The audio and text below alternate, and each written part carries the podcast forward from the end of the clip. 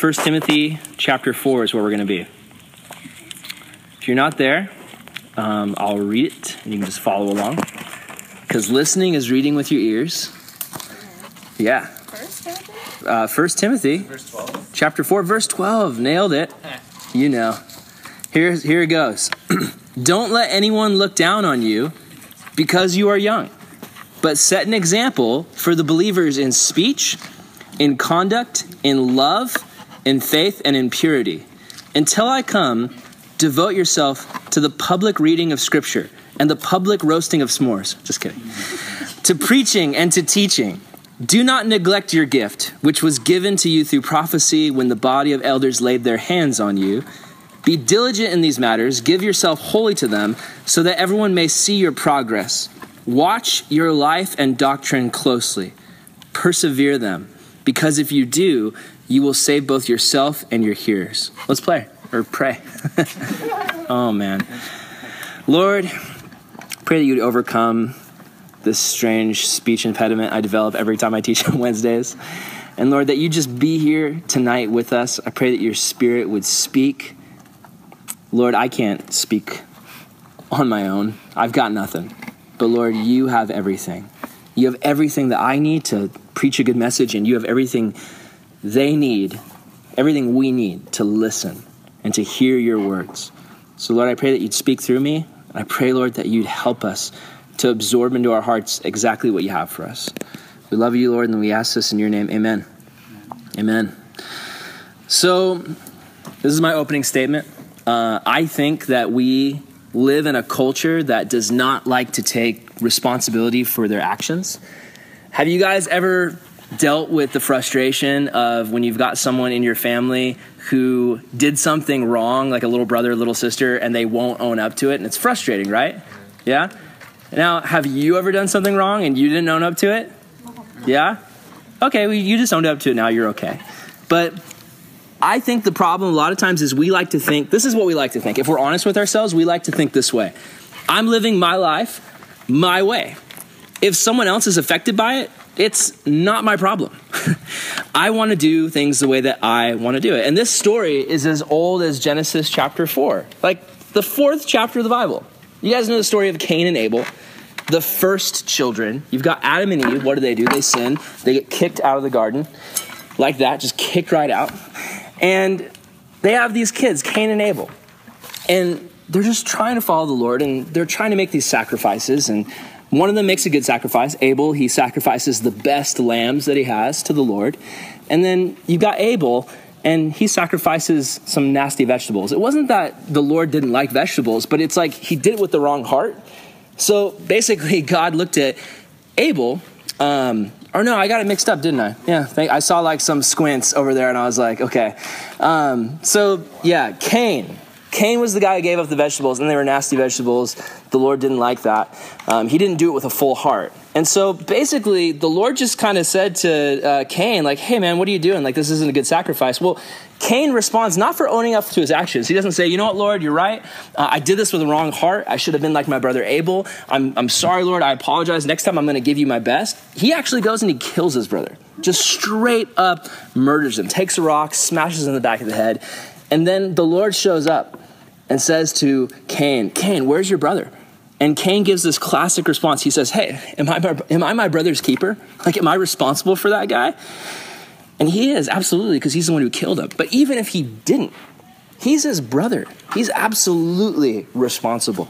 And this can often be our attitude. We can say, Am I my brother's keeper? Am I my sister's keeper? Whether it's your actual brother and sister, or whether it's someone in this circle, someone in your group of friends, you might say, you know, am I responsible for them? Like, do you really expect me, Lord, to not just mind my own spiritual walk, but actually care about my friend's spiritual walk? Do you actually mean, Lord, that the things that I do could have an effect on someone else? I think that Cain's sinful heart and bad decision affected his brother.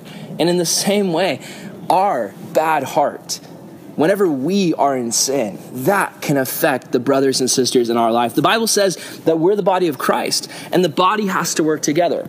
So if my right arm wants to exercise, if it wants to lift weights, if it wants to pump iron, but my left hand, in conjunction with my mouth and brain, want to stuff hamburgers into my face, like what's gonna happen? I'm gonna have a giant right arm and a really weak, tiny left arm, and I'm gonna be huge. It's not good when we don't work together as the body of Christ. And so, what I wanna submit to you is just this idea that we have a responsibility to influence one another. It's actually a responsibility. The reality is, you're always influencing those around you, guys. You are always influencing those around you. You don't really have a choice. In the same way, rain, when it falls, it doesn't have a choice if it's gonna get people wet or not. It's rain, that's what it does. In the same way, humans are made in the image of God. And so, influencing one another, pointing one another to something is actually what we do. It's what we were designed for. And see, from the beginning of your life, you've been given a mirror. And you can do two things with a mirror. You can either hold that mirror up to your own face and reflect yourself back to yourself and obsess over yourself, or you can hold that mirror in front of you so that it reflects the image of someone else so that when people look at you, they don't see you because the mirror is in front of you and it's reflecting back the image of someone else. God gave us that mirror. He gave us our influence, not so that we can point people to us, not so that we can make people think how great we are, not so that we can establish ourselves and have everyone think, wow, he's got it together. Wow, she has got it going on. She is amazing. He is awesome. They're the king of the school. They're the, the top of social media. But so often, fame is it's what we want, it's what we crave. Even if we haven't admitted it to ourselves, we want to be liked. We want people to think we're great. We want people to notice us. If at the very least we just want to fit in. But we've been called to reflect back the image of God. And we have a choice. You cannot choose to not be an influence. It's part of who you are. You absolutely will influence somebody, but you do have a choice in the kind of witness and impact you give others. The reality is, someone's going to follow you, no matter who you are. You may be the most popular person in this group, or you might be the newbie. You, may, you might be the person that nobody knows here. You might be the freshman who's, you know, just trying to make your name here, just trying to fit in, just trying to not trip on yourself and embarrass yourself in front of the group. No matter who you are, you're influencing someone around you. And the question is, if people are following us, not just on social media, but if people are following us in life, if they're looking at us and if they're being influenced by us, do we know where we're going? If people are following us, do we actually know where we're going? Are we following the leader, Jesus Christ, who is leading us the right way? Are we providing the kinds of examples that will bless the lives of others? As an influencer, you need to know a few things. One, the Bible says that if you're not following Jesus, you're like a blind man leading other blind men. What's going to happen if a blind man leads a blind man? They're all going to walk off a cliff. They're all going to fall into a dark hole. It's so true. And we see this in so many ways in our, in our world. Did you know that children who see physical violence between their parents are six times more likely to abuse their own spouses after they marry? If those children were also hit by their parents as teenagers, they're 12 times more likely to abuse their spouses. It's, it's, it's so true. You may not realize it, but you've had influences in your life, and the things that you do now matter. The things that you do now matter to your future children. The things that you do now matter to the people in your life. So, how do we find the way to be a good influence? Well, listen, listen. If you're here today and you've had bad influences in your life, if you're here today and you have had influences that are terrible, you need to know there's hope because look at 1 Corinthians 11 1. If you're, I mean, if you're not there, you can just listen along. This is what it says Be imitators of me, just as I also am imitators of Christ. Jesus is there to be our ultimate example. Jesus is there to be the one that we can imitate. So, no matter what your past, no matter what's happened, Jesus is there to say, hey, you can start fresh with me. If you follow me, it doesn't matter what happened because I am there to be your ultimate example. In 1 Thessalonians 1 6 says, And you became imitators of us and our Lord when you received the message with joy that comes from the Holy Spirit. I don't know about you, but the idea of telling someone to be an imitator of me is scary. The idea that, that, that I would tell someone to follow me is frightening because that's a big responsibility. Like, I don't sometimes want to be an, an influence because I make mistakes. I say stupid things, I do stupid things. And when people look at me like, I'm not always on. Like, I don't know about you guys. Are you always on? Like, are you always perfect? Are you always doing things exactly the right way? Are you always saying exactly the right stuff? Are you always not messing up? Because for me, I fall on my face all the time. I do stupid things all the time. But the reality is, if we're following Christ, if we're imitating him, then other people will imitate us, and that's a good thing. That's, that's great news for those of us who are failures. That's great news for those of us who mess up because when we it makes jesus our ultimate example. It doesn't matter if you're the most perfect person in the world or if you mess up all the time. When you imitate jesus other people will see that and they'll follow along in those footsteps. The greek word for imitate is mimetes. Everyone say mimetes. Mimetes. mimetes. Thank you and uh, it refers to one who who imitates another. So there's a YouTube video I saw of this dad, um, and he's you know typical hillbilly dad drinking a Budweiser, and he stubs his toe, and he just starts uh, dropping f bombs everywhere. And then he's got there's this little two year old, and she starts dropping f bombs too. She's like imitating her dad. It's kind of cute, but it's also terrible. But that's mimetes. Um, it's an active noun. So mimetes is an active noun, and it means it's something that's an action. So we shouldn't let the word mimic fool us though, because when I think of mimic, I think of mimes, and mimes are creepy. Uh, if you're if you're a mime or if you've had a history of miming, I'm sorry, but it's creepy. It's not. Hey, it's okay. it's not just a cheap imitation though. It's it's talking about reproduction. Jesus wants us to reproduce ourselves. He came to reproduce himself, not getting married and having kids. He came to reproduce his children in the sense that he came to give his spirit to us so that we would be just like him. I want to ask you do you have a disciple? Like, think about it. Maybe some of you guys here have been discipled. Maybe you've blessed, or maybe someone's blessed you. Maybe a counselor in your time in junior high or high school has taken you under their wing. Maybe you have a small group leader here and they disciple you on a regular basis. Do you have your own disciple? Is there someone in your life that you pour into, or are you constantly just taking? Are you constantly just letting people pour into you and you're not really pouring it out? Listen, if you're here today, I want you to know if you're a follower of Jesus, God wants you to disciple others. He wants you to be a good example. And, you know, for some of you guys, that might mean your little brothers and sisters, disciple them.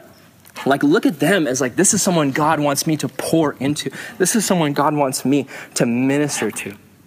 I'm gonna help out around the house and I'm gonna help, I'm gonna have my little brother and sister help me. And then I'm gonna sit down with them. I'm gonna explain how blessing mom and blessing dad is serving Jesus. Maybe there's someone here at this group who's younger than you. Are they just your buddy, or do you want to take them under your wing and point them to Jesus? And you might think, like, I can't disciple somebody. I don't have anything to give. I'm a failure. I mess up. I'm, I'm, I'm, I sin all the time. You know what? So do all of us counselors. Like, we are humans. We make mistakes. Like, we can tell you, you ask, like, we'll be totally open with you. If you ask us, like, hey, do you guys mess up? Like, yes, we will tell you. Like, let me tell you how I was rude to my wife the other day. Let me tell you how I was prideful the other day. Things like that. Like, you need to know that there's hope if you struggle with sin. We follow Jesus. Not because he makes us perfect, because he is perfect. Because when God looks at us, he sees Jesus. He doesn't see our mistakes, he sees Jesus. For all of us, if you want to be a leader, the point is lead people to Jesus. So, obviously, then, the issue here is the key to spiritual leadership and maturity is not how great we are, but how much we're following Jesus. Is Jesus our key supreme example?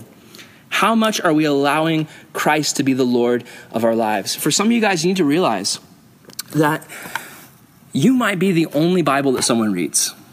Like there might be someone in your life at your school and your family and they don't they're not going to pick up the Bible. Like if you told them like hey just go read the Bible. They'd be like no, I'm not. Like why would I do that? I have like YouTube and Snapchat and all these other like why would I ever read the Bible? Like I would never do that. So really the only way they're going to hear about Jesus is by seeing how you live your life. By hearing you talk about Jesus. Is that on your heart to influence people in that way?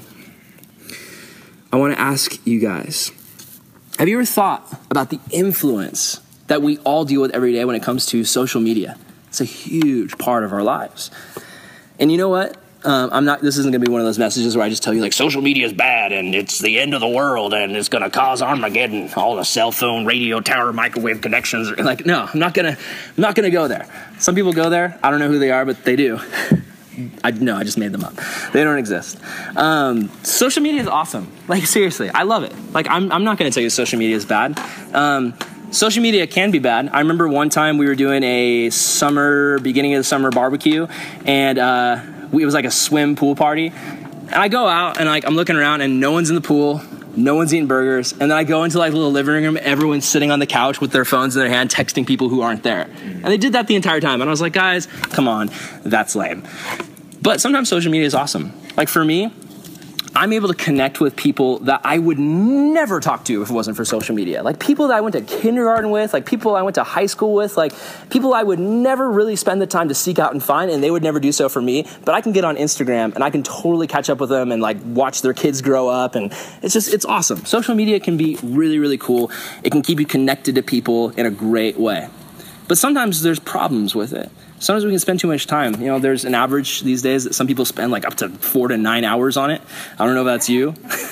um, there's this is becoming a thing where some of us can check our social media up to a 100 times a day and it's just like you're just always like oh, something's got to be there gotta check there's got to be something new um, just swiping it open all the time some people their emotional health is tied to their social media where they'll post something and it's like if they don't get like there, there's a threshold of likes. Like it's, it's got to be 20 or i and, and then I, I know that i'm valuable. I know that i'm loved. But if i don't get 20 if it's 15 or 10 like i just you delete it and you hate yourself and you go cry into a pillow. I, man I, okay. Uh, maybe some people are dealing with this. I don't know. Aaron okay cool It's okay, man. You can call. You, you, can call me, call me, and cry to me. Um, I'll, I'll make like ten new accounts, and I'll like your, I'll like the photo with the ten accounts. Thanks, I'll do that for you. Thanks, man. But listen, these days, if we're honest, like what do we have in our hands all the time? It's our phones. So for us, what we look at on our phones is one of the main sources of daily influence we get. So we should be asking the hard question. For those of us who are constantly connected, like me, I'm always on social media, are we often more interested in spending time on Instagram or Snapchat or spending time with the Lord? Think about it. How long can you last without checking social media? Anyone check social media in school? In class? Anybody? It's okay. I'm not your teacher. I'm not going to report. I'm not going to narc on you. Anybody checking in class? Yeah. Okay. There's yeah. I've, I've I've seen you guys like pictures definitely during times that I know you're in class. Um, well, for those of us who can't last that long without checking our social media in class, what about the the holy Word of God? Like, how long can we last without reading it? I don't know about you, but sometimes for me, I can last a long time without reading the word. And I get a feeling for a lot of us, we find it hard to stay away from social media because we feel like we get something valuable. But do we feel the same way about the scriptures? Do we feel like we get something valuable out of the word of God? What's influencing our life? If we focus on the people on social media, if we let them influence us, if our influences are DJ Khaled, Kanye West, Kim Kardashian, if those are our influences, or you know the most popular girl at your school or whatever we're going to imitate them. We're going to start posting pictures like them and lining up our faces just like them and using the same filters as them the internet, movies, television, songs, they all have a massive influence on our life. We can't deny it, but they can affect how we see ourselves and others and how we make decisions and how we spend our time. And all this noise and information speaks out so loudly into our lives that we are, they actually shape who we are at times. And then often we're not even aware that it's happening. So how much time do you spend in front of screens? And now, I'm, again, I play video games. I work on a computer. I use social media. So I'm not saying go burn your laptop and go live in the mountains. But I am saying compare whatever you do, compare it. What about the Lord? Is he getting any of that time? Who or what do you think has the greatest impact on your life? Social media, your friends, or the Lord? Beware of being tricked by the enemy because the seduction of social media can suck us in. And before we know it, we're becoming more influenced by the noise around us. We're being influenced by the fashion and the popularity and the drama and the relationships and often even sin we see something on Instagram from that account that you know that your mom doesn't want you following, but you're following it and it's like, dang, that guy's doing something cool. I know I'm not technically allowed to do it, but it looks awesome. Snapchat is a great place for that because, you know, self destructing stuff. So it's like someone puts out something that's gnarly and you're like, I saw it. Haha, yes. File that away. Now I can go and plan how I can do the same thing. I mean, it, it happens. It might be time to get some balance in your life crack open your Bible and start reading because there's gold in there, I would say. So I know some of you guys might be tuning me out right now. You might be like, this message is so lame. Um, if you feel that way, I'm sorry. But I just want to tell you that if you're thinking right now, like, oh, Aaron's teaching a message about how we need to not be, you know, perfect little Christians and not do anything worldly and just get off social media and go and read my Bible all day in a cave, that's not what I'm saying. Don't get mixed up. We're not called to be Puritans. We're not called to separate ourselves from all non Christians and dress in robes and Amish girl dresses and only listen to Christian songs and dance Christian dances. I don't even know what a Christian dance is. Aaron, what's a Christian dance? Toby Mac. There you go. Yeah. Just look up his YouTube videos and, you know, do that. Listen, listen, listen. In John 17, 14 through 16, Jesus prays. This is in the Garden of Gethsemane before Jesus is about to die. And he prays and says, Lord, I don't ask that you take my disciples. That's you guys. Lord, I ask that you don't take them out of the world. I ask that you keep them in, but keep the enemy away from them. He says, Lord, don't take them out of the world. Keep them in and keep them safe from the enemy. He says they are in the world, but not of it. Have you ever heard that expression, be in the world, but not of it? Anybody? Yeah? Okay. It's a key term to understand for the follower of Jesus. And it can clear up a lot of confusion, especially if you've had kind of sheltered parents, uh, like I did, to be honest, and like Amanda did. Um, you know, we, we, we grew up pretty sheltered. And, you know, it wasn't because our parents told us this, but we kind of grew up thinking that it was all about just, you know, here's the list of bad things that you don't do, and these are the things that good people do. And, but it's like you kind of secretly want to do the bad things, and you don't understand, like, why. Listen, for followers of Jesus, this is so key. Does anyone know the story of Daniel? Raise your hand if you know the story of Daniel. What's he famous for? Daniel and the Lion's Den. the white vans. um, he's known for the Lion's Den and the white dens that he, are the white vans that he wore in there. But listen, the story of Daniel is so much more than that. Has anyone here like deeply studied the book of Daniel? Anybody? Anybody? Okay, rad. The book of Daniel is awesome. Let me give you a little breakdown of what happens in the book of Daniel. Like, let me let me explain what happened. This is kind of the prequel before he ends up in the lion's den. The book of Daniel begins with Israel being attacked by their enemies, Babylon. Israel is a God following nation, just like you know we're supposed to be in America, a God following nation. Israel's hardcore; they're a theocracy. God is their king. They, they're all about it. Well, Babylon shows up, defeats their king, like goes in there and just takes out the, the king that God had appointed, um, desecrates the temple, goes into the temple of God, and just tears down the altar, like graffitis all over the wall, like just all does all this gnarly stuff in there. And King Nebuchadnezzar, the king of Babylon, has this devious plan. He's like, I'm, I'm going to go into Israel and I'm going to capture all the young men. It says specifically the strong, smart, and handsome young men. Um, so he goes in and he kidnaps these dudes. Sounds kind of weird. Um, it, it, definitely is. But he, kidna- he kidnaps them, and this is what he wants to do. He wants to rip them out of the culture of Israel. He wants to rip them right out of the culture of God, and he wants to make them a part of Babylon's world and culture. Daniel, Shadrach, Meshach, and Abednego, the dudes in the fiery furnace, they are ripped from their homes, their churches, their friends, and their schools, and they're thrust into Babylonian society where they would be taught the Babylonian language, history, religion, and culture, and they would work at the king's palace. So they're thrown into a world of influence that goes against everything that they grew up knowing and believing. So obviously, the story of Daniel is about him and his friends trying to make an escape from evil Babylon, right? That, has got to be the story. Like it's, you know, they're they're these God fearing guys and they're thrown into a world of sin. So obviously, the story is like, well, they got to get out of that world of sin and get back to like the land of God, the Holy Land, right? That that's no, no, that's not the story. If you know the story, that's it's not the story. The boys actually become a part of Babylon's culture. They become they become like just entrenched in Babylon's culture, but all the while they are a light for God. Do you see the difference? They don't reject the culture that they're put in, they shine for God in the culture. They learn the language. They have to go to the school. They learn the language. They end up getting the Babylonian haircuts and they end up wearing the Babylonian fashion. And they learn the Babylonian history and religion. And even, I'm, I'm sure they learned, uh, you know, some of the sorcery, you know, the books of magic, you know, Harry Potter or whatever. Um, obviously, to them, they knew, well, this doesn't exist because we believe in Yahweh and He's the God who can bring down fire from heaven. These guys don't know what they're talking about. But they read the books. They even get their names changed. They get names changes forced on them, and they don't they don't argue against it. They don't go like, "How dare you? We serve Yahweh. Like you can't change our name. That was given us to by, by God." No, they're just, they're just like, "Yeah, we're in the culture. Like this is where we are." They even, they become so hardcore in the culture that they become Babylonian government officials. It's crazy. So think of it like this: for a believer in God, we're kind of like a fish dropped into a river. We're dropped into the world. You know, the Bible says that we're not of this world; we're of heaven but we are dropped into the river of this world. What powerful force does a river have? Anybody? What's it called? A starts with a C. Uh-huh. A current. What's the easiest thing you can do in a current? Swim. Follow it. Yeah, you can just follow it. You just sit down in that current. You're just like, hey, it's a sweet current. I can literally just lay on my back. I don't know if a fish would do that, uh, but you know, swim in the current. I don't, I don't know what it looks like to see a, a fish lying on its back, but Mine did that. that's cool. It's dead. It's dead, like my goldfish.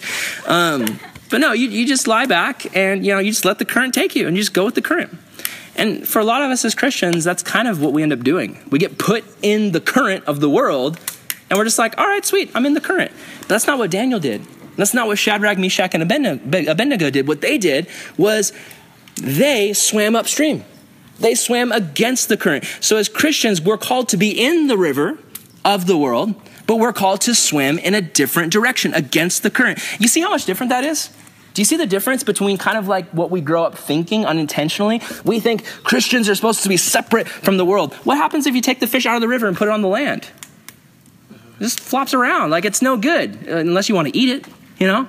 For us as Christians, we're not called to like be separate from the world and, and not have anything to do with the world and, and, and just go to heaven just to get out of the river. No, God put you in the river for a reason right now.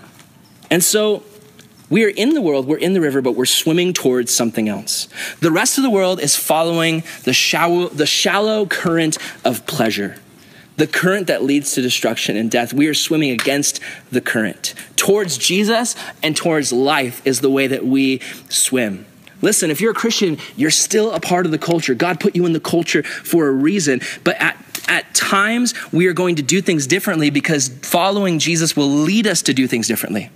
And if you're doing this, you'll be influencing others for good. Case in point, Daniel. In Daniel chapter 1, Daniel and his friends have become a part of the Babylonian culture. They're grafted in. They've got the haircuts, they've got the robes, they've been learning some of the stuff. And Daniel is led by God to swim against the current and to make a stand about something. So, what was it? Was it the Babylonian music? Like, oh man, this sketchy, secular Babylonian music is so gnarly. It's just, just wicked and sinful. Like, we only want to listen to our Jewish music. No, that wasn't it. Like, was it the language? Like, oh, we're not going to learn your filthy Babylonian language. We're only going to speak Hebrew. No, that wasn't it. Was it friends? So was it like, oh, I'm not going to hang out with any Babylonians? They're going to hell. No, they, they, were, they were in the culture, hanging out with Babylonians, pointing them to Yahweh. It was actually food. food was the weird thing that Daniel made a stand on. It's, it's a very weird thing to make a stand on. Um, what happens is the king gathered together. This is in Daniel chapter 1, if you want to go back and read it. The king gathered together all the young men he'd captured, and he throws them a big feast. He's trying to warm up to them. Like that's what you do. Like if you want to take note, if you want to capture someone, throw them a feast, and like that's how you can warm up to them. They'll love you after that. So he's trying to make them feel more comfortable, and he pulls out this food. It's like all of this sweet meat and dates and fruit and just all of this awesome stuff and wine, just just goblets and goblets of wine. And the king says, "Look, all the food that's mine, I give to you." Every day, every day, I have a portion of food just for you. Come to my palace and feast. We'll be BFFs. It'll be the best. I'm King Nebuchadnezzar. I know I kidnapped you, but I'm feeding you. So yeah, like that's that's what's going on. so dumb. Daniel Daniel refuses. He says he says no. I will not defile myself with the king's wine and food. It's it's interesting because I mean, is Daniel resisting in any other way? No, he's not. It's just the food. You know what Daniel says? He says, Bring us vegetables and water. I don't know about you, but if I'm Daniel's friends, I'm like, dude, shut up. Like, there's real food here, and you want us to eat like vegetables and water? It's, lame. Why? Why did Daniel do it? Did anyone know why Daniel did it? Why did Daniel reject the food? Does anyone know? Wouldn't eat the king's meat. Hates factory farming. He what? He hates factory farming. He hates uh, there's too many GMOs. It wasn't organic. No, he was, it wasn't that. No, listen, listen. Was there? Listen, I, I was researching this because because I always I always thought it was. Um, um, because uh, it was food sacrificed to idols. There's there's nowhere in Daniel that says that. Like that was where my mind went to because there's another verse. And so I just I was reading this today and I was like, oh yeah, obviously because the food was sacrificed to idols. There's nothing in there that says that. So I was I was reading it, I was studying it, I was like, what the like what on earth? Was there like a specific verse in Leviticus that said, now listen, thus saith the Lord, if you're ever captured by a weird, crazy king and he tries to give you food and wine, don't eat it. It's a trap, get out of there. No, there's there's no verse that says that. Remember, Daniel and his friends didn't try to run away. They were in the culture, but they're following God. They're following Yahweh. That's your God, Yahweh.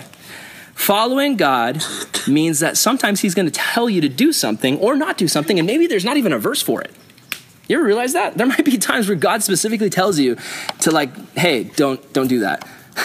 like, I don't know if you've noticed, but like there's there's no verses that address iPhones or the internet because it wasn't invented.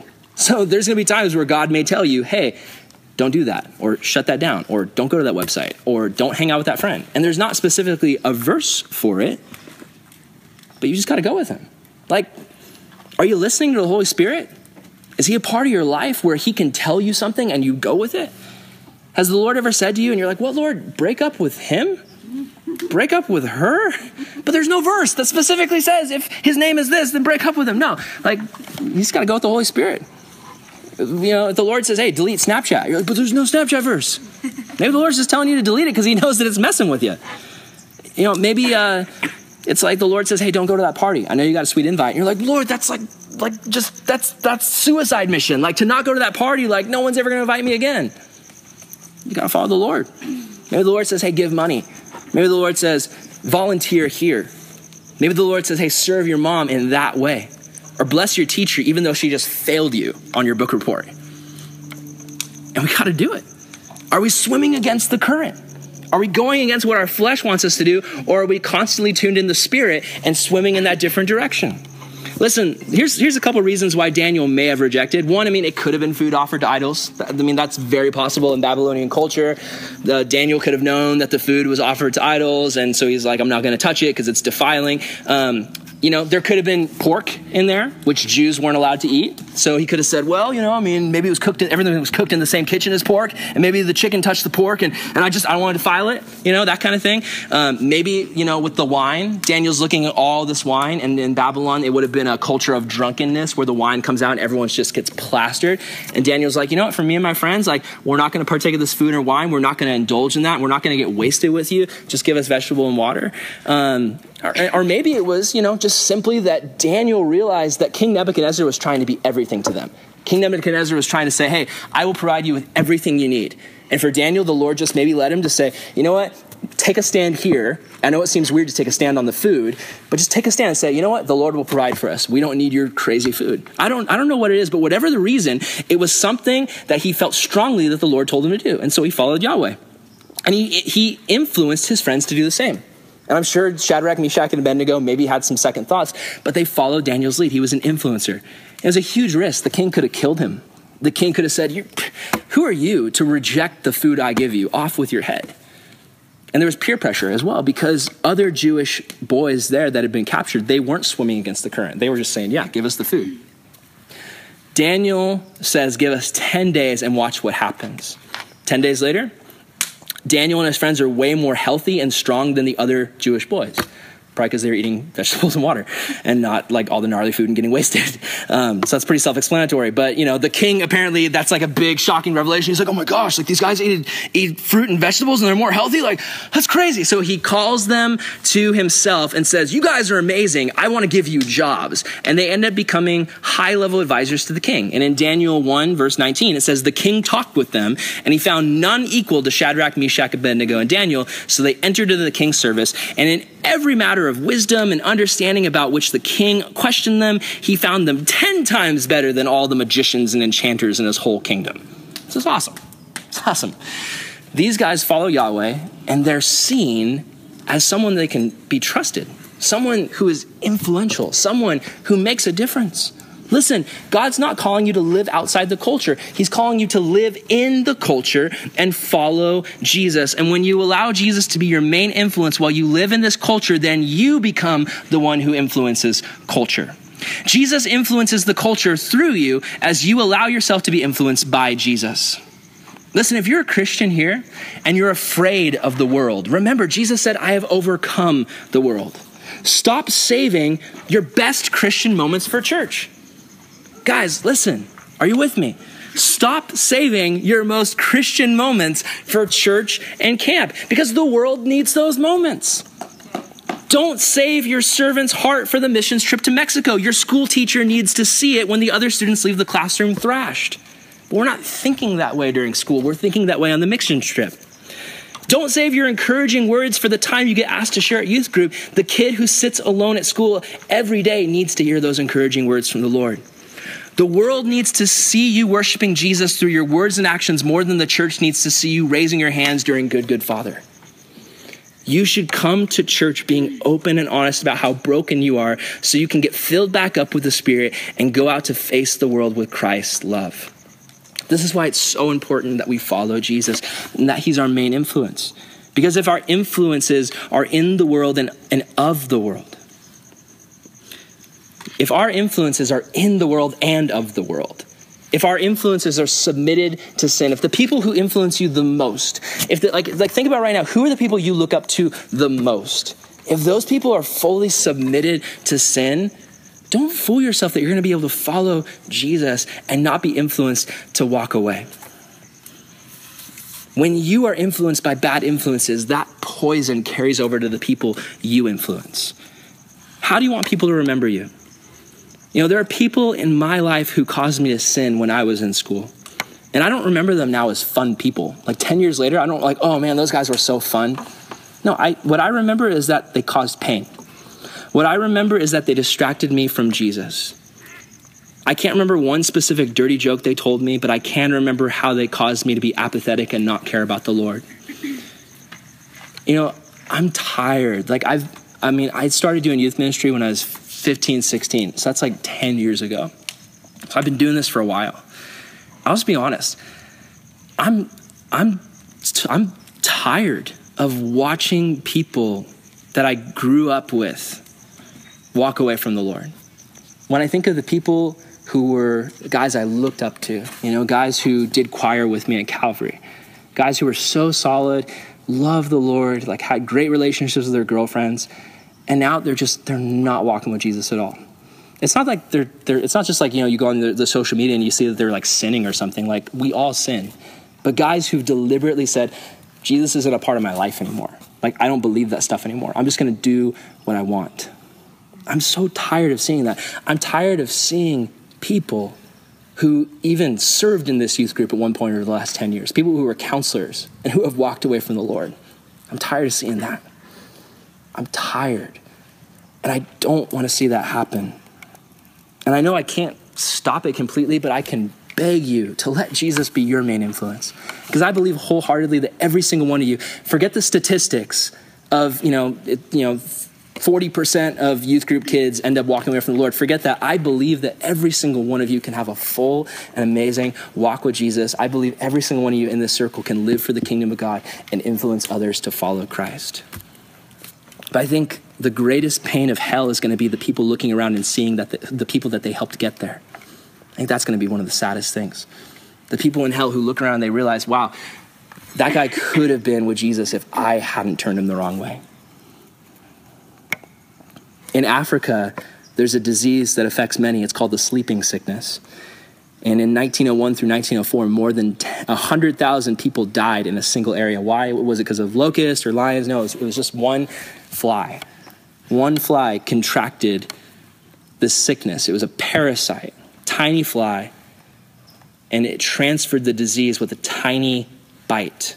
And it slowly multiplied in the victim's blood. And it was a painless disease. It was a disease that, you know, you didn't feel, there was no sores or itching. It was painless and you felt drowsiness, sleep, and eventually you die. You just fall asleep and die. And before the facts were known, people saw no connection between the fly bites and death. They're just thinking there's a fly in our village. But that one corrupted fly had put everyone else to sleep. The enemy's just like that fly. He brings sin and compromise and apathy to our lives. You know what apathy is? It's where you don't care. It's where you, you go to church and you're like, this is great. But when it comes to following Jesus in your everyday life, you just don't care. And it's so common. The enemy's so common. He's like that fly who comes around and he just gives us that little bite of sleep. And he's, the is so common, we don't even brush him away. Do you ever realize that? Like we sin so much. Sin is so normal that when we're tempted to sin, or when we get mad at our parents, when we lash out and say something mean, or if we slip up and stumble into lust, or if we get prideful, it's so normal to us as humans that a lot of times we don't even think about it. It's just like, oh yeah, I sinned. Sorry, Lord. Thanks for the get out of hell free card. And we don't realize that the enemy is putting us to sleep. And the more we sin and sin and sin and sin and don't really go to the Lord and cry out for forgiveness and ask Him for help and say, Lord, I've just been sinning all over the place. There's this one area I keep stumbling, I keep messing up, and I just I haven't confessed it. And we don't cry out to the Lord and maybe even, yeah, shed some tears. If we don't do that, we don't realize the enemy is putting us to sleep. Guys, your influence is huge. Don't say, I'm not my brother's keeper. Don't say that because there's people all around you who are influenced by you on a daily basis. What does Jesus say? This is going to get gnarly. Like, I don't normally teach gnarly stuff. I mean, it's not that I don't want to, but just the passages I teach usually aren't that gnarly on a Sunday morning. So don't get mad at me. This is just in the Bible. Uh, and you know I love you guys. Everything I say is out of love. When I read this, I was like, dang, I don't want to teach this. But Matthew 18, 6, this is what Jesus says. He says, Jesus is talking about stumbling others, when we cause other people to sin. And he says, if anyone causes one of these little ones, he's not talking about little babies, he's talking about those who believe in me, followers of Jesus. Jesus thinks of them like his kids, my little ones. If anyone causes one of these little ones to stumble, it would be better for him to have a giant millstone hung around his neck and to be thrown into the depths of the sea. And when I read that, I'm like, what the heck, Jesus? You want to drown people? Like, that's weird. Like, that doesn't seem to line up with all your peace and love teachings. But then I remember Jesus is famous for using figures of speech. Like Jesus says, if you have the faith of a mustard seed, you can pick up a mountain and chuck it. Have you ever seen a Christian pick up a mountain and chuck it? No. So does that mean Jesus is a liar? No, he's using a figure of speech. He's saying you can do all things through Christ. You can have faith, and the mountains in your life can be moved through faith and prayer. Another thing Jesus says is, He says, if your right eye causes you to sin, stab it and twist the knife and pull it out. And if your hand causes you to sin, cut it off. Do we see pirate Christians all the time? There may be like that weird guy, like that one guy sitting in the back of the church who's got the eye patch and the hook, but for most of us, we haven't stabbed ourselves in the eye. It's a figure of speech. Jesus is saying if there's something in your life causing you to sin, cut it out of your life. Get it out of there. So, what's Jesus saying with this passage? Well, what he's saying is that he's serious about sin.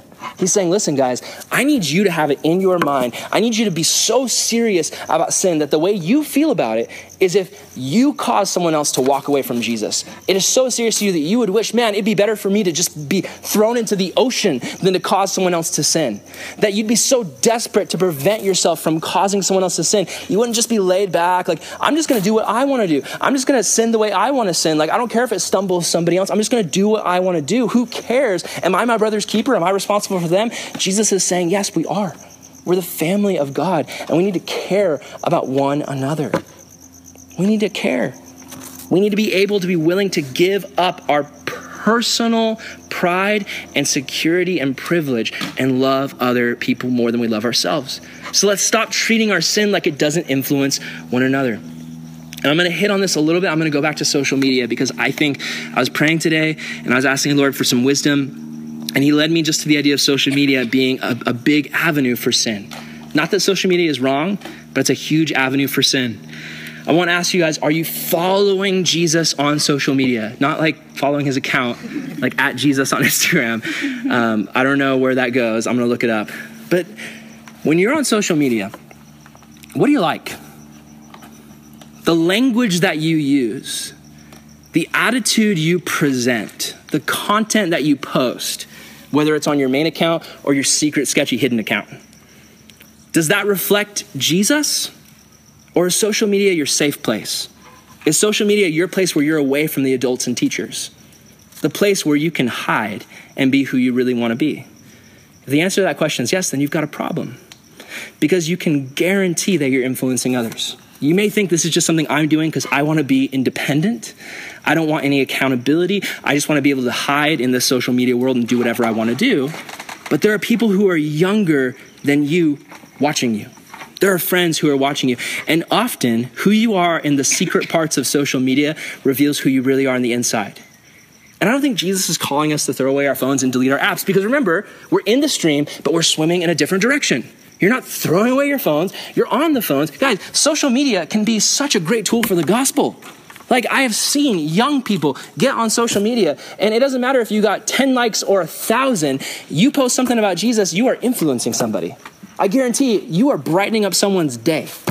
You send a private, instant, personal message on Instagram or Snapchat or whatever you use to someone to encourage them, to send them a verse. Guys, you have the ability, unlike generations before, to send instant messages of gospel encouragement to people. And I feel like, like a lot of us, we're not utilizing it. Like a lot of us, we're so concerned about keeping our Instagram feed color coordinated than we are about m- messaging people the gospel message. Listen, are you using your influence, your sphere of influence, whether it's the people you know in your life or the people on social media, are you using that sphere of influence for God's glory? Listen, if you're, if you're going to Snapchat, then Snapchat for the glory of God and for fun. Have some, you know, barfing rainbows or whatever. But Snapchat for the glory of God, you, it's possible. Swim against the current. Be in the culture, but not of the culture.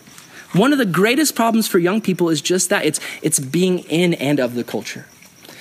And what does the young adult social media culture look like? Well, it's freedom from accountability. If you don't believe me, like ask yourself, where did all the young people go on Facebook? It's because the adults showed up. It's hmm. because the parents showed up. And they started posting about kittens and recipes and politics. And everyone was like, I don't want any of that. I'm out. See you later, mom. And so everyone ran away to places like Kik because Kik was a place where you could talk to anyone without parents knowing who you're talking to or what you're talking about. And Snapchat's made the problem worse if that's what you're into. It's not that Snapchat's sinful, it's a tool that can be used for good or evil. But you have to remember the men who invented it have admitted, the people who invented Snapchat have admitted the reason that they did it was to get sexual pictures from girls without leaving a trace for anyone to find out. If you don't know that, girls, the dudes, the college fraternity bros who invented Snapchat, that's the reason they did it. And in my humble opinion, to be a young person with a smartphone in your hand, with unrestricted access to the entire internet, with apps like Snapchat and other things, and with no accountability, it's about as wise as living in a house and you have an alcohol addiction and you've got a fully stocked bar in your house and you live there alone. For a lot of us, that's where we're at. No accountability. Who do you have in your life who can tell you you're wrong and you won't be offended? Who do you have in your life who can let you know when they see sin? Are you accountable to anyone? Or have you just blocked all the people who care about you enough to point out things that are hurting your walk with Jesus? If your life online is all about being anonymous and having no accountability, whether you're a student or one of the adult counselors here, or, or me or Brooklyn, you're wrong. I'm sorry. If we don't have accountability, we're just hurting ourselves. And you're hurting other people because you're teaching them that in that all that matters is that they do what's right in their own eyes. Guys, our sin influences others, and that's why we need one another. We need the family of God. We need to stop hiding our sin because I mentioned this on Sunday, but when we hide our sin, you know what it's like? It's like it's like murdering somebody, and you got a body on your hands, and you build a wall around the body. And then you put pictures on the wall. And you know, you put some furniture against the wall. So you've constructed this nice little lie around the dead body. You know what happens? It starts to stink. Like it, the stink starts to happen. And it doesn't matter if you're sitting in that couch or enjoying that little fake picture, you're gonna start smelling it. And people are gonna be influenced by that. We need to stop hiding our sin and we need to stop doing the same and hiding the sins of others. And I think I'll end on this. Listen, guys, loving people, loving your friends, it means loving enough to speak up. Man, there was people in my life that I wish I spoke up about people in, my, people in my life where I didn't want to hurt the friendship and they were sinning and they were making mistakes and they were walking away from Jesus. And I was like, I just, I don't want to, I just want them to do their thing. I don't want to mess with them. I don't want to like get involved. I don't want it to be awkward. I don't want to hurt the relationship. And, and now they're not walking with Jesus at all. And man, what if I would have done something? What if I would have reached out to them? The key is loving people enough to be honest with them and not pretend the bad influences in them is okay for them or us because uh, peer pressure too many times guides us into that nasty territory and we can make foolish choices to try to impress other people or fit in. But it's important for all of us to understand that our identities are defined by Christ, not by others. What God's word tells us to do are right choices. And when we do what his word tells us not to do, we are making wrong choices. Scripture tells us God has set us apart and we are his children, so we do not have to go out on our own to prove we're acceptable. In the same way, we shouldn't encourage our peers to make wrong choices to be popular. Many times our peers are looking for someone who will care enough about them to be honest with them, to be a good role model for them, and to help them make right choices. And some will test us to see if we stand behind what we say. Proverbs 28 23 says this Whoever rebukes a man will later on find more favor than someone who flatters them with his words. It's saying if you just sit around and, you know, someone's like, it'd be like someone's got like a skunk on their head. And like, you're just like, hey man, great hairdo. Looks awesome. You look amazing. Wow, you're awesome. But I mean, dude, he's gonna have a face full of skunk stink if that skunk stays on too long. You know what I mean? And you're just sitting there saying, hey, you look great. No, if you really love them, you'd say, dude, you get a skunk on there. And they might be offended, like, no way, that's just my hair. I got like the white streak put in. It's awesome. No, like, he's got a skunk on his head. In Proverbs 27 5, it says, open criticism is better than hidden love. If you love somebody, don't keep it hidden. Like, don't be like, man, that person's sinning. I'm just gonna pray for them. Like, I'm just gonna secretly pray for them. I'm not gonna confront them. No, if your friend's driving off a cliff, like, like run in front of them and say, hey, stop. Don't drive off that cliff. In James 5:20, says, Remember this whoever turns a sinner away from the error of their way will save them from death, and love will cover over a multitude of sins. That's the amazing thing, guys. Like, if you've got a friend who's sinning, it's not like you're gonna like report them to the God police and then they're gonna get like shot by the angel firing squad. It's not how it works. Like, if you love your friend, just don't don't don't get other people involved. Just go to them one on one and just talk to them. Just say, "Hey, I love you." You might save them from destruction.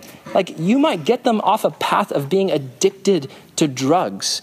You might get them off a path of living in habitual sexual sin with their boyfriend and girlfriend that'll lead to even more and more problems down the road.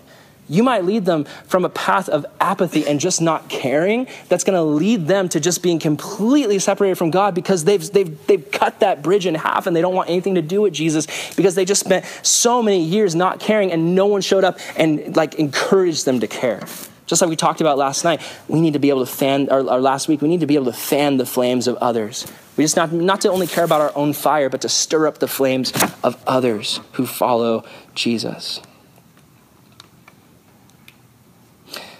You know, I think a guy, probably could end on this. There's a, there's a guy who, you know, in my time in youth ministry, I've kind of dogged on him, which isn't right to stand up and teach and make fun of some celebrity. I'm trying to repent from making fun of Donald Trump, but it's so hard not to. But, uh, you know, Justin Bieber is a guy who, you know, I mean, he's gotten a lot of trouble over the years. Like, he's done a lot of dumb stuff. But you know what? So have I. And the difference is his mistakes are public and mine aren't. You know what I mean? And, you know, he's a Jesus follower, and he's definitely had some times where he hasn't really lived up to that. Then again, so have I. Once again, his mistakes are public, mine are not. Probably the same with you. I think, you know, the cool thing about him, if I can say something encouraging about him, is even though he still makes public mistakes, you know, he also he's using his influence in a way to point to the Lord often. You know, there was a tragedy that happened recently, and you know, on his concert, he called a pastor up on stage and had him pray. I thought that was pretty cool. He's making these shirts that say "bigger than Satan," and everyone's like, "What the heck is that all about?" Kind of, it's a counter to John Lennon and the Beatles, who made the famous statement, "You know, we're bigger than Jesus." And uh, you know, Bieber's now got this thing. You know, we, hey, we're bigger than Satan. Like because we have Christ, like we can overcome. It's rad. Like he's had statements lately where he's just been he's using his influence, and I have no doubt there's a ton of little Bieber loving girls with uh, who've got the picture of him with this the swoopy haircut up on their wall, and you know maybe they've been impacted for the kingdom because of this guy's influence. It's pretty rad. Use your influence, guys. If you've failed, bounce back from your failures, like the king of Nineveh in the story of Jonah. Guys, the worst king ever, stabbing people, just literally putting people's bodies through poles and lining up his, his walls with them. And the Lord shows up and convicts him. And the king, think about how, how humble you would have to be for a king. It'd be like if the president got convicted and said, Our whole country is in sin. And the president got on TV and like ripped his suit in half and dumped a bunch of ash on himself and said, We're in sin. I repent. I'm the first one to do it. I've sinned in all these ways. i have messed up. I'm a bad leader. Like, please, Lord, forgive me. What an impact that would have. That's what the king of Nineveh did. He's the king of Nineveh and he repents in front of his whole nation. Guess what? All of Nineveh turns around. If you're struggling with sin right now, imagine the influence that you could have if you went to your group of friends and said, Hey, you know what? I've been messing up in this way, and I've been leading our whole crew to do these things. And you know what? I'm repenting right now. This is wrong, and please forgive me. and I ask the Lord forgive me, you could literally change your group of friends. It's incredible what the Lord can do. The key to all of this is remembering that it's not about perfection. It's just about reliance in Jesus. Like the message tonight is go and be perfect. Go and never sin because people are watching you and you've got to influence them good. No, it's get with Jesus. That's like if I can boil everything down, if you've missed out on everything, get with Jesus. If you've been running on fumes, if you know tonight that you have just been coasting on your spirituality, you haven't been connecting with the Lord, and this is the first time you feel like you've, you've heard his voice in a long time, get with Jesus. And it's free. What does he say? If you feel weary, come to me, and I will refresh your soul. All it takes is just coming to him tonight or during small groups. During small groups, if you feel that way, admit it to your group. Say, you know what? I feel spiritually dead inside. I've been having a really rough week or month or year, and I feel like I need the Lord. And you know what? Um, I give your group leaders permission to baptize you with in the Holy Spirit. You know what that is? It's just praying for a fresh filling of the Spirit. And You don't need a pastor to do it. Your leader can pray for you. Just pray and ask the Lord. Like seriously, tonight, if you feel like, you know what, I feel empty, ask like, hey, can I can I pray for a filling of the Spirit? Watch what God does. Get filled up with the Spirit and go out and influence the culture for Christ. That's what we're called to do. Be in the stream, swim against the current. Love you guys. Thanks for listening. I'm going to pray and break into small groups. We love you, Lord. God, we just ask you that you'd help these things to sink into our hearts. God, if we could just go back to Timothy, help us, Lord, to, to not let anyone look down on us for our youth. And that doesn't mean that we stand up and say, we're young and we're proud, get used to it. Lord, we're saying we're young people and we love you. And we don't want anyone to look at us and, and just assume that we're going to act like young punks who don't care. God, I pray we would care.